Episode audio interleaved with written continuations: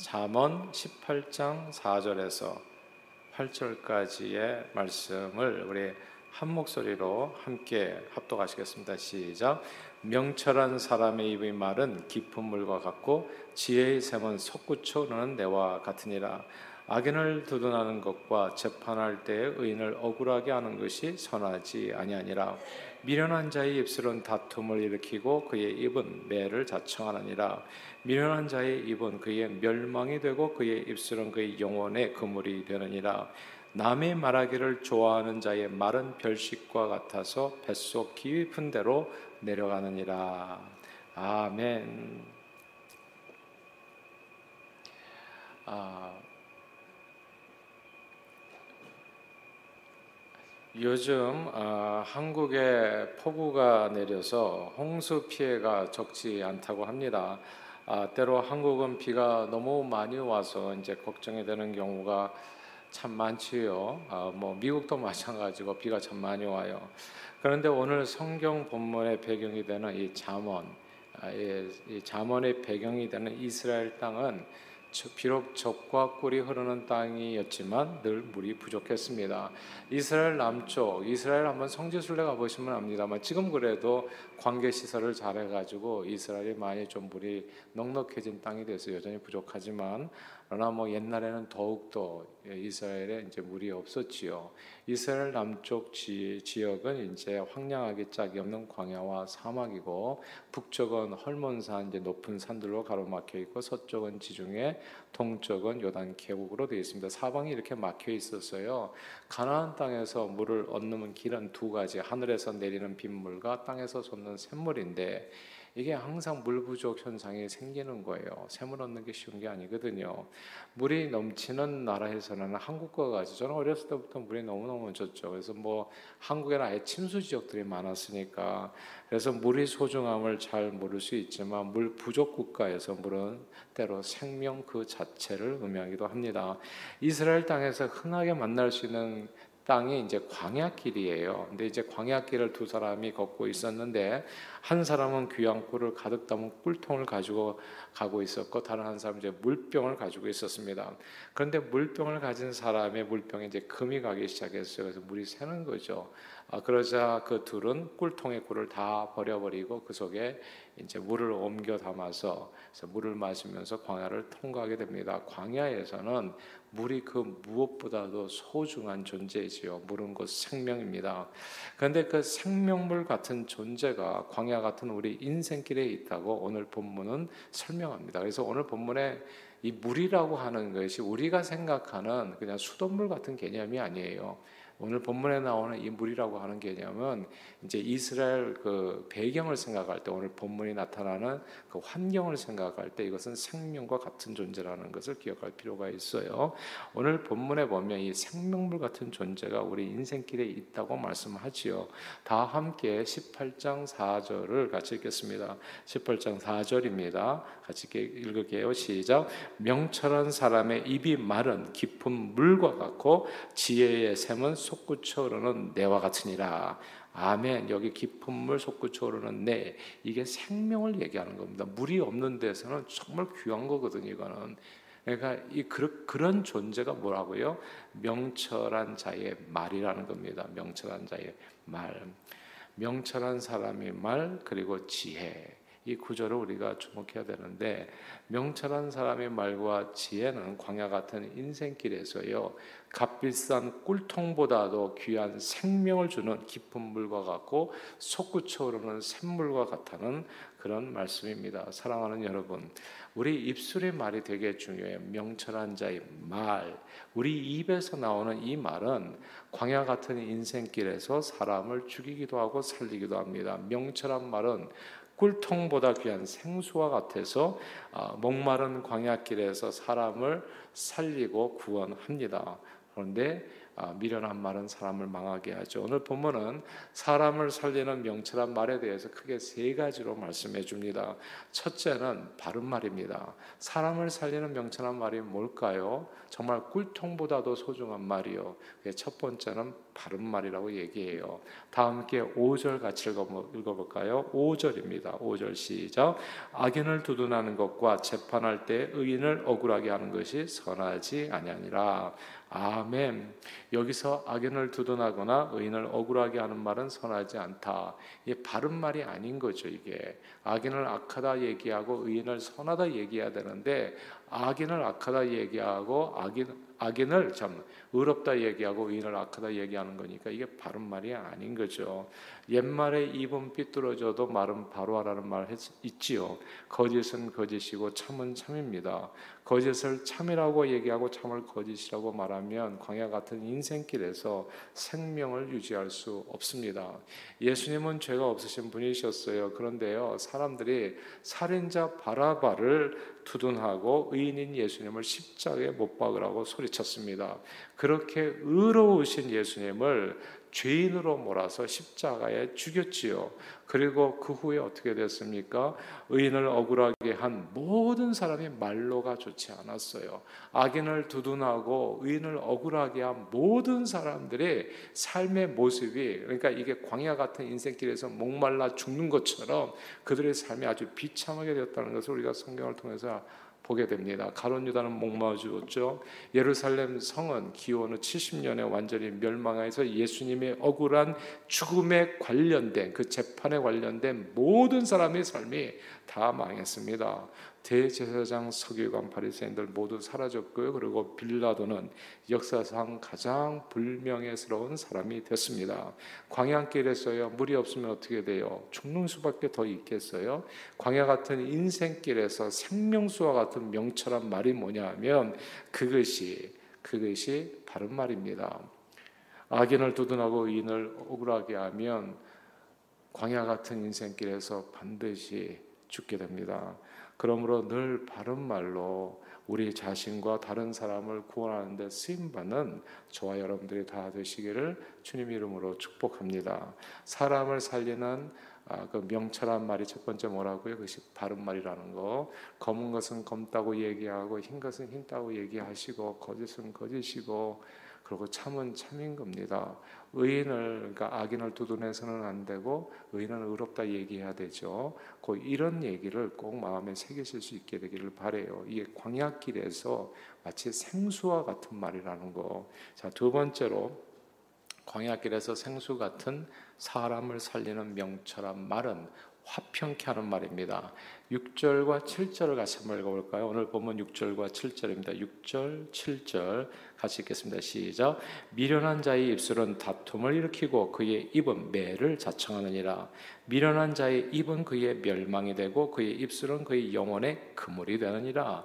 아멘. 아, 여기서 미련한 자의 입술은 다툼을 일으킨다. 그 입은 매를 자청하고 그리고 그 입은 그의 멸망이 된다. 이런 내용들을 한번 주목하자고요.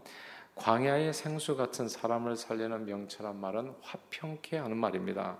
그러나 미련한 말은 편을 가르고 그리고 다투게 합니다. 서로를.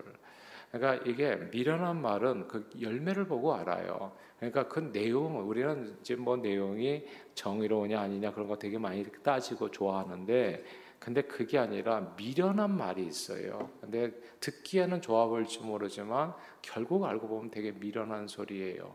그러니까 우리가 사실 틀린 얘기를 하는 건 아닌데 그런 얘기를 했을 때 관계가 막 깨지는 경우 우리 굉장히 많이 경험하잖아요. 굉장히 미련한 소리가 되는 거죠. 들어보면 늘 정의롭고 옳은 소리를 하는 듯 싶은데 어디를 가든지 늘 분쟁을 일으키는 사람이 있습니다. 그리고 심각한 분쟁은 늘 자기가 옳다라고 세차게 주장하는 사람들로 인해서 벌어집니다. 원래 한국에 태극기 부대가 있었나요? 원래 태극기 부대가 없었어요. 무슨 태극기 들고 나오는 사람이 어디 있습니까? 뭐 3.1 운동 하는 것도 아니고 이게 말도 안 돼요, 사실은. 이게 되게 우스꽝스러운 거예요. 무슨 태극기를 들고서 광화문으로 나가냐고요. 그러나 이게 어떻게 생겼습니까? 촛불이 너무 심하게 타오르다 보니까 태극기가 나오게 된 거예요. 그러므로 태극기 부대를 만든 파랄은요, 과도한 촛불 혹은 촛불을 빙자한 어떤 세력입니다. 그러니까요, 미련한 말을 하는 사람들이 꼭 이렇게 계속 주장하다가 편가르고 다투게 하는 거예요. 그러니까 누가 지나치게 하기 시작했던 거죠. 지금 한국은 검찰 개혁을 부르짖는 사람들로 인해서 검찰 내부가 아예 붕괴될 위기에 처해 있어요. 난 진짜 어리석다고 생각해요. 무엇을 나중에는 누구를 위해서 종을 울리나 아마 고민 되게 많이 할 것 같아요. 예. 이 부작용이 얼마나 큰지. 근데 이게 굉장히 정의감에 불타는 사람들이 되게 어리석은 일을 해요. 보면 진짜 어리석은 일을 해요. 검사들끼리 싸우는 판을 만들었잖아요. 이게 나라가 어떻게 될런지 진짜 걱정이 많이 되죠. 검사들끼리 국민들 앞에서 서로 드자비를 하는 일이 벌어져서 한 사람은 또 병원 침상에 누워 있는 모습까지 기사에 실리고 이게 무슨 코미디도 아니고 역사 바로잡기 정의와 공정이라는 단어를 피로감이 들 정도로 진짜 피곤해요. 그냥 입, 입에만 올리는 사람들, 그냥 입만 열면 맨날 그렇게 외치는 사람들로 인해서 현재 세상은 극과 극으로 나뉘어져서 분열하고 다투고 있어요. 그러나 성경 말씀을 잘 들어보세요. 성경이 이렇게 얘기해요. 허물을 덮어주는 자는 사랑을 구하는 자요. 그것을 거듭 말하는 자는 친한 것을 이간하는 자니라. 이게 성경 말씀이에요. 늘 드리는 말씀이지만 제발 1절만 하면 좋아요. 고집 부리지 마시고요. 항상 1절. 좋은 얘기도 계속 들으면 기분 나빠져요. 그러니까 1절만 제발 1절만 하시고 자신을 잘 살필 수 있기를 바래요. 사람이 정의감에 불타서 한두 번은요 허물을 이야기할 수 있어요. 다른 사람의 잘못에 대해서 이거 고치십시다 말할 수 있어요. 그러나 다른 사람의 허물을 막 진짜 피로감이 들 정도로 거듭 말하면 어떻게 돼요? 그가 바로 주범이 됩니다. 모든 관계를 부숴버리는 예. 이제 검찰이 제대로 그 검찰의 역할을 할 수 있을지 모르겠어요. 이 관계를 지나고 나면 그러면 망하는 거예요, 그냥. 예. 아, 진짜 어려서워요. 보면은 아마 성경을 몰라서 그러지 않는가 생각이 드는데 다른 사람의 허물을 거듭 말하면 모든 관계를 친한 것을 이간시키는 파괴시키는 주범이 됩니다. 결국 오늘 본문 7절 말씀처럼 자기 입술이 자기 멸망이 될 수 있어요. 다 죽어요. 과거 한국에서 한국 교회를 향해서 교회 세습 문제로 소리를 높이시는 분들이 계셨어요. 뭐 최근의 일인가요? 아직도 고잉원인가요? 처음에는 매우 듣기에 신선했었고 들을 만한 말씀이었고 우리 자신을 살피는 계기가 됐습니다.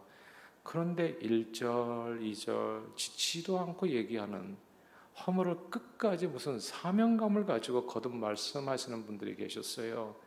그러나 남이 허물을 거듭 말하는 자는 세상에서 가장 오늘 본문 얘기예요.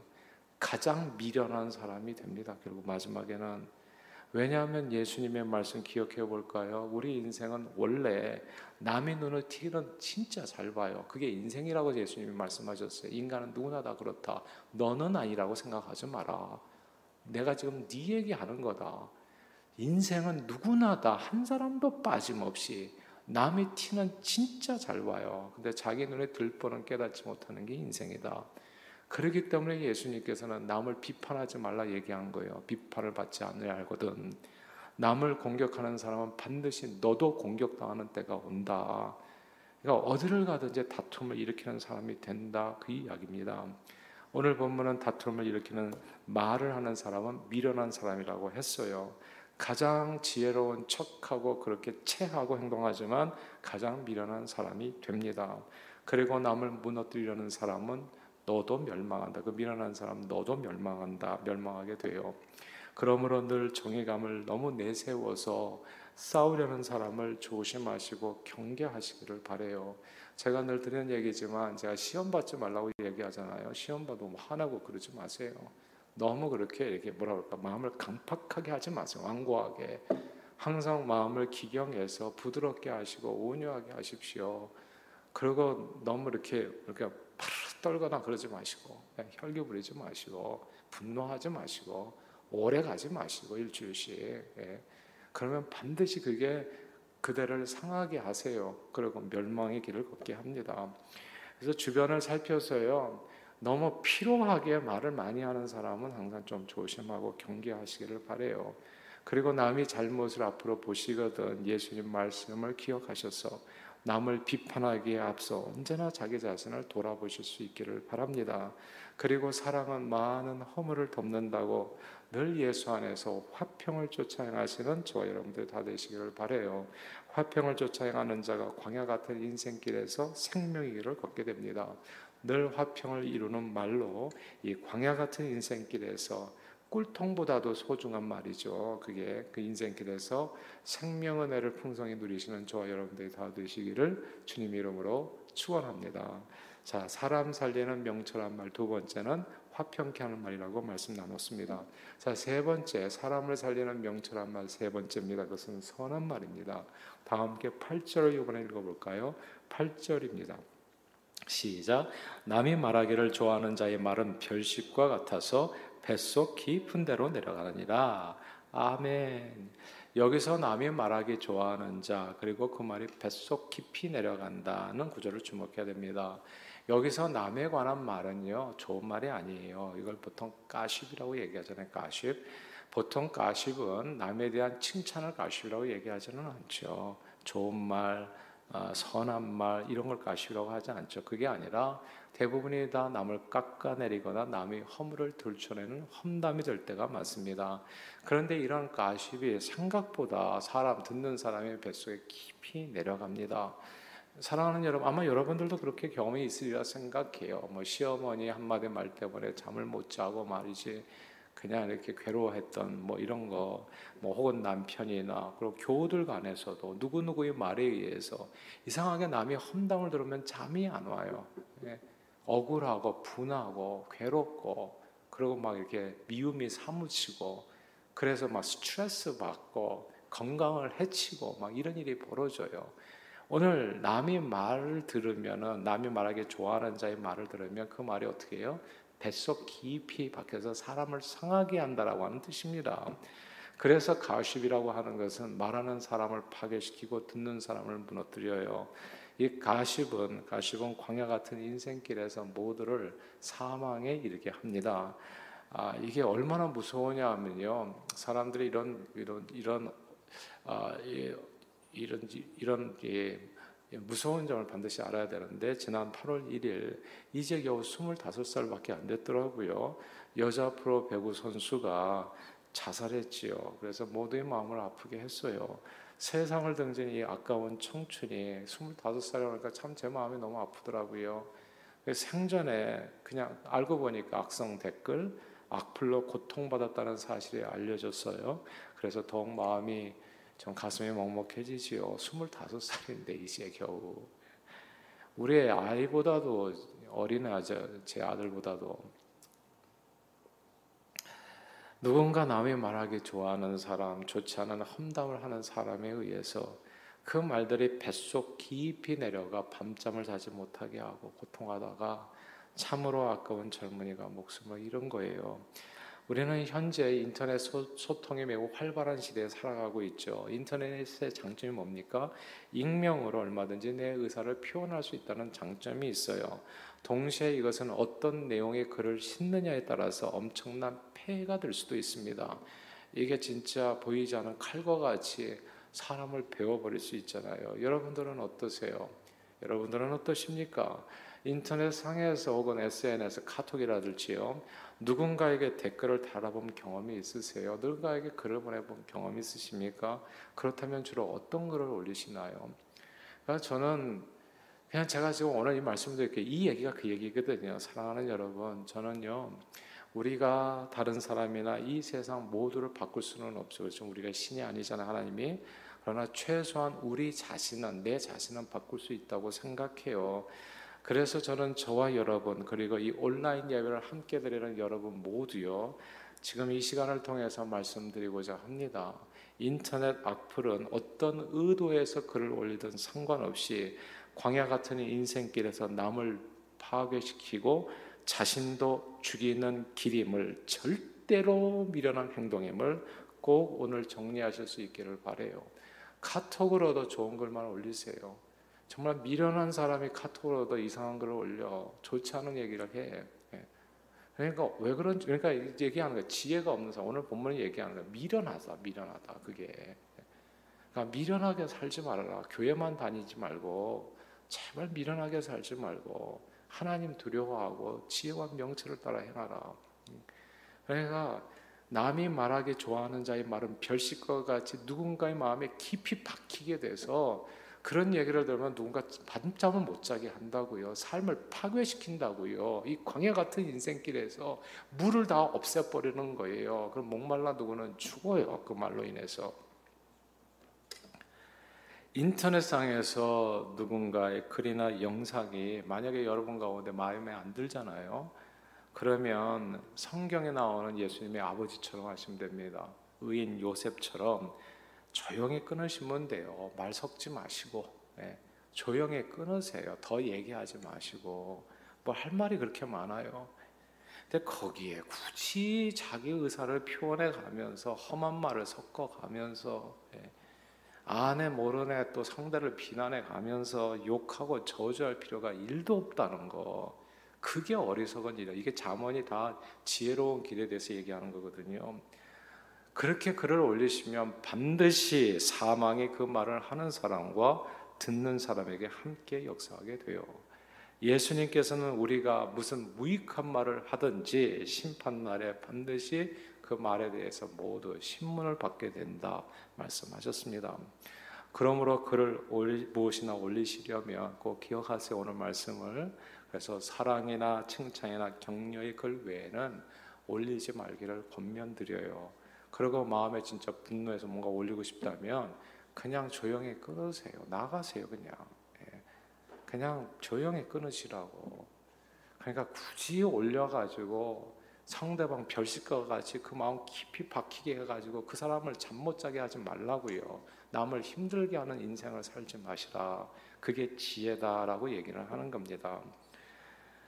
그것이 명철한 말이요 남을 살리고 자기를 살리는 길. 저는 현재 저희 교회 장로님들 되게 존경해요. 사실 많은 장점들이 계신데요.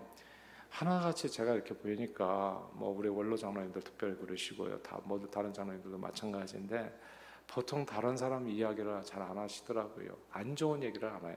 예. 얘기를 한다면 좋은 얘기, 항상 말하시려면 좋은 얘기. 부족한 부분은 사실 서로 굳이 말하지 않아도 다 알아요. 예. 저 누가 누가 부족하다는 거 다 안다고요. 그리고 남의 부족은 말해봐야 안 고쳐져요. 그게 고쳐졌으면 거기까지 왔겠어요. 그러니까 그거 굳이 얘기할 필요가 없어. 그냥 그 부족은 내가 채우는 거. 그런 걸 굳이 앞을 달아가면서 지적할 필요가 어디냐. 또 사람 모아서 또 얘기해 주는 사람도 있어요. 누가 누가 이렇다고. 세상에 어리석은 사람이 너무너무 많아요. 교회 밖에만 있는 게 아니라요. 성경을 말씀드릴게요. 성경은 사도 바울 말이죠. 예배소서에 무릇 더러운 말은 너희 입 밖에도 내지 말고 오직 덕을 세우는데 소용되는 대로 선한 말을 하여 듣는 자들에게 은혜를 끼치게 하라 말씀했습니다. 광야 같은 인생길에서 생수 같은 말은 듣는 자에게 은혜를 끼치는 선한 말입니다. 선한 말이에요. 그래서 늘 선한 말로 세상을 복되게 하는 데 쓰임 받는 저 여러분들이 다 되시기를 주님의 이름으로 축원합니다. 사람을 살리는 세 번째 명철한 말은 선한 말입니다. 은혜를 끼치는 선한 말. 그것만 하시면 돼요. 그럼 광야 같은 인생길에서 마실 물 충분하게 사실 수 있어요. 생명이 넘치는 삶을 살아갈 수 있게 된다는 거. 광야에서 가장 필요한 게 뭐예요? 꿀통이 아닙니다. 이 세상 명예, 뭐 부귀, 영화 이런 게 아니에요. 돈이 아니에요. 쾌락이 아니에요. 광야 같은 인생길에서 가장 필요한 것 그게 물이거든요. 생수예요. 물이 없으면 광야에서 오래 못 버텨요. 자칫 죽을 수 있어요. 광야 같은 인생길에서 꼭 필요한 것도 꿀통이 아닙니다. 세상 명예나 권세, 부와 영광이 아니고요. 생수같이 오늘 얘기하잖아. 깊은 물과 같다. 이게 솟아 솟구쳐 오르는 물과 같다. 그게 뭐라고요? 그게 명철한 말입니다. 그게 지혜로운 말이에요. 그 말은 크게 세 가지로 오늘 설명했어요. 첫째는 바른 말이 사람을 살리는 명철한 말이라는 거. 둘째는 화평케 하는 말이 사람을 살리는 명철한 말, 그리고 셋째는 선한 말입니다. 저는 저와 여러분들이 광야 같은 인생길을 걸을 때 이 꿀통보다도 귀한 생수 같은 지혜와 명철을 따라서 바른 말, 화평케 하는 말, 그리고 선한 말로 중도에 목마르지 마시고요. 망하지 마시고 중도에 뭐 이렇게 인생이 그냥 흐지부지 되지 마시고 끝까지 끝까지 생명 충만한 승리하는 삶을 누리며 많은 영혼을 구원하는데 존귀하게 쓰임 받는 저 여러분 우리 모두 되기를 주님 이름으로 축원합니다. 기도하겠습니다.